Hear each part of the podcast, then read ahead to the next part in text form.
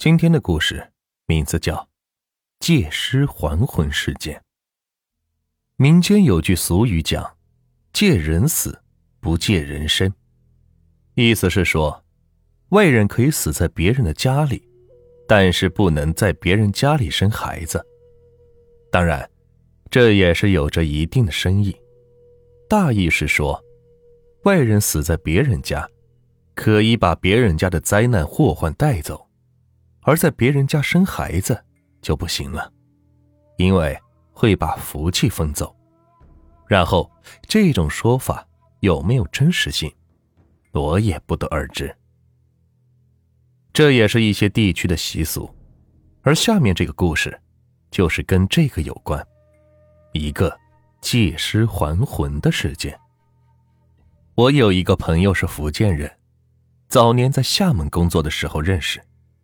一次晚间无聊，我们便讲起了故事，而我的喜好是离奇故事。朋友听了后便笑了笑，说：“既然你这么喜欢，那我就讲一个我小时候遇到的真事吧。”我细说道：“哼，什么真事？难道你小时候见过鬼？”朋友抽了一口烟，笑道：“呵呵呵，鬼我是没见过。”但我见过比这更邪乎的事，借尸还魂，你听说过吗？我愣了愣，回道：“当然，没见过。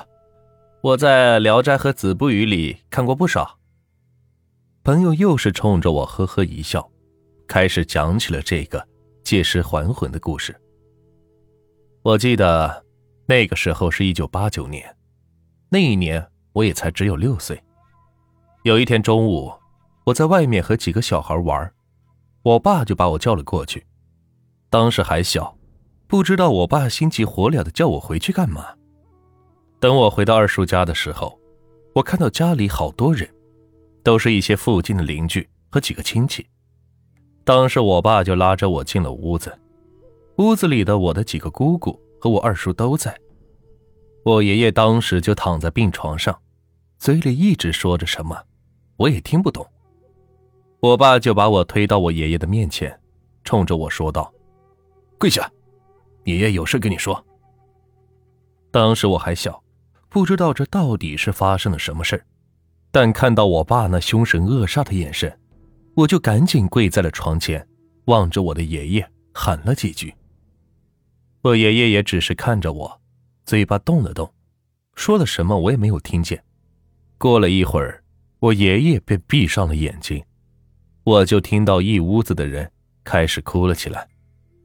那会儿我就跟傻子似的，跪在地上，也不会哭，就是奇怪的看着那群大人，我姑姑、我爸，还有我二叔，一群人是围着我爷爷，哭的是稀里哗啦的。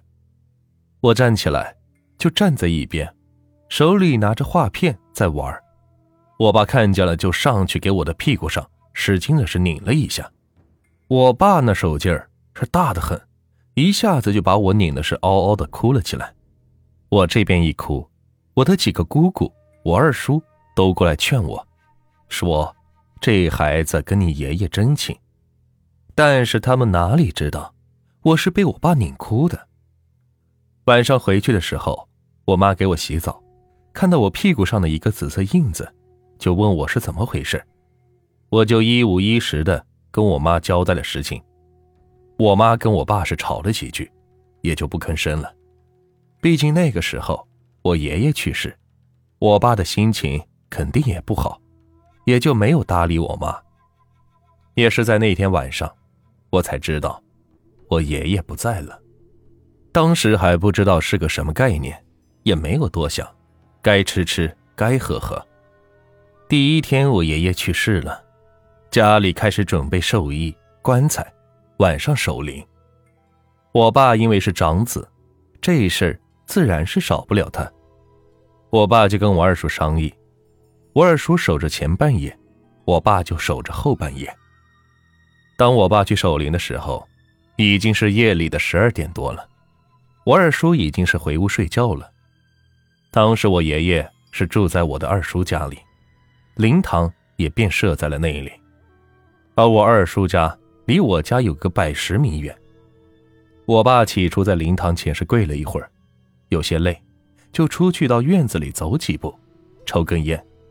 回去后，干脆就坐在地上。一直到夜里，我爸就听见鸡叫。那个时候已经快是早上的四点了，我爸正是困得不行，眼皮是直打着架，就靠在墙上，眯着眼睛。当时是夏天，夜里的天气本来是有些热，可是忽然一阵冷风，我爸就被冻醒了，浑身是一个机灵，身上鸡皮疙瘩都起来了。我爸便就起来，围着棺材是看了看。见到也没有什么动静，可就是这温度突然下降，我爸当时的心里也是犯着嘀咕，不知道到底是怎么回事，就走到了院子里，又抽了一根烟。出了灵堂，我爸是愣住了，外面是热的不行，而灵堂里面像是冰柜似的，在里边就冷得浑身直哆嗦。当时我爸有点奇怪，但也是有点害怕。后来，我爸就壮着胆子又进了灵堂。我爸说，他当时以为是我爷爷夜里回来了，也就不再害怕了。进了屋子，我爸就跪在我爷爷的棺材前，说道：“爸，你是不是回来了？咱家人都挺好，要是没事，你就安心去吧，别吓着家里人了。”我爸说了几句。又向四周是看了看。当时屋子里亮着一盏黄色的灯泡，一张八仙桌上摆放着我爷爷的牌位和贡品等。左边两边的墙上挂着白绫，地上则到处撒的都是纸钱。棺材前的一个凳子上点着两根白色的蜡烛。棺材当时是架在两个条凳上的。据说棺材装的人，在没下葬前。是不能沾地的，据说是怕沾了地气引起尸变。这种事儿也只是老一辈的说法，我们那儿都是这么流传着。当时在棺材的底下还放着一盏油灯，好像是叫什么引魂灯，还是长明灯。那油灯在下葬前都是不能熄灭，得一直埋进坟里，所以。就得有人一直给引魂灯加油，要是灭了的话，好像说是不吉利，家人会有霉运什么的。而引魂灯，老一辈人说，是给死者在阴间照明用的，怕他们看不见。我爸看到棺材底下的时候，看到引魂灯的灯油都快没了，就赶紧去拿油往里边添。等我爸钻到棺材底下，往里边加油的时候。忽然，他在棺材底下看到对面有一双脚。我爸是吓了一跳，假装镇定的加完油，就钻了出来。可是站起来并没有看到任何人。等爬下去的时候，又能看到那双脚。我爸当时也是懵了，虽然他胆子不小，可这看到这事儿也是有些害怕的。于是就壮着胆子走到了对面。到了对面后，我爸看到那个黑色的影子，一下子就钻进了棺材里，而我爸被吓得是坐在了地上，双腿发软，跟灌了铅似的，怎么也是站不起来。我爸就颤抖着倚着墙，喊着屋里的我二叔。我二叔被我爸喊醒后，就把我爸扶了起来，问我爸是发生了什么。我爸也就直溜溜的跟我二叔说起了刚才的事。我二叔这一听。也是有些害怕，两人便一合计，就准备打开棺材看看，到底是发生了什么事。当时不到头七，棺材盖子是合上的，但是并没有钉住。两人是一前一后，就把棺材给推开了。打开棺材后，我爸跟我二叔就看到我爷爷穿着寿衣躺在里边，嘴里是咬着一枚。绑着红绳的铜钱，两人看了看，也没发现有什么动静，就准备把棺材给盖上。谁知就在棺材准备要盖上的时候，我爷爷突然咳嗽了一声，确切的说咳嗽的人不是我爷爷。当时我爸跟我二叔一听见咳嗽，都吓了一跳，又赶紧把棺材盖子给推开，放到了地上。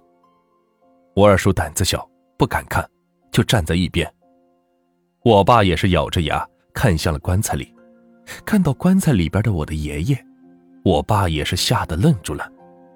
我二叔见我爸愣住了，不知道是怎么回事，就跟着往里边看。这一看，我二叔也是吓了一跳。棺材里边的爷爷是睁开了眼睛，把嘴里的铜钱也是扔在了一边，正活动的身子准备是坐起来。而那个时候已经是早上的六点多了，外面的天早就大亮了。我爷爷突然活了过来，把我们一家人都是吓了一跳。我几个姑姑一听我二叔说，也就赶紧的跑了过来。一时间，棺材前是围满了我的家人。我妈当时就带着我站在后面。我爸就跟我爷爷说话，可是当我爷爷一开口，我们一家人都是傻了眼。那声音根本不是我爷爷。我爸、我二叔，包括我几个姑姑，当时那个表情，跟是吃了苍蝇一样，难受和诡异。既然那人不是我爷爷，我爸就问他，到底是谁？怎么就上了我爷爷的身？确切说，应该是借尸还魂。那人就说，自己是村子里。那个谁谁谁家的亲戚，晚上睡了一觉，感觉自己出门了，跑了好远好远，外面是黑漆漆的，他什么也看不到。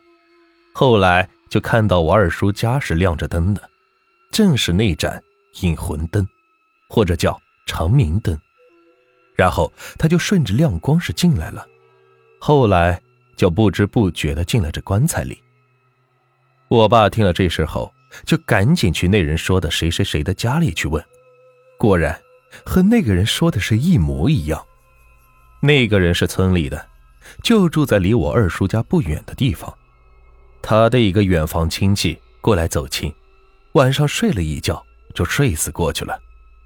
死的人大概有五十多岁。后来这事儿也是弄清楚了，我爸就跟那个人说：“你赶紧走吧。”别占着我爸的身子。结果那人是耍起了赖，愣是不走。我爸是好话说尽了，那人就是赖着不走，非要用我爷爷的身子，他还要回自己的家。这事，我爸、我二叔还有我这几个姑姑肯定是不愿意的。你说这事儿搁谁家里，谁会愿意？这人死了，死后还是不得安宁。身子还被别人盯上了，借尸还魂，那心里怎么也是不舒坦。我爸见好话说尽也是没有用，就去请了当地的村子里的一个帮人看坟地的老头。那老头在我们村子里是帮人看坟地，也就是风水什么的，据说也是懂一点这个。我爸就请他过去了。到了我二叔家，那老头是空着手。啥家伙事儿都没有带，就进去了。先是跟那个人谈判，不行的话再动武，这叫先礼后兵。你要是不识抬举，那就灭了你。老头跟那个人谈了个把小时，生气的是走到了院子里，跟我爸几个人说，要他准备一只大公鸡的鸡血，还有一些朱砂、黄纸等。我爸找了整个村子。就把那些东西都给准备齐了，交给了老头。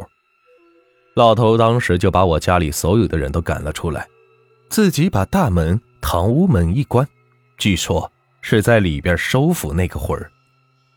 大概是到了中午吃饭的点儿，那老头出来跟我爸说：“好了，棺材不要再动，过了头七赶紧下葬。”那老头到底用了什么法子，我爸也是不知道。但他们走进屋子的灵堂时，整个屋子里墙上贴的都是黄纸，上面是画满了鬼画符，歪歪扭扭的，也不知道那老头写的是个什么。而在棺材上，四个角也是贴上了黄符，在顶上还用鸡血混着朱砂画了一个图案。那图案我爸也不认识，他说那不像是符咒。后来我听说，这个老头姓雷，是我们那附近的一个少数民族畲族。雷是畲族中四大姓氏之一。据说这雷老头早年是我们那附近的一个道观里的道士，后来因为文革，道观被毁了，他也就在我们那儿是住了下来。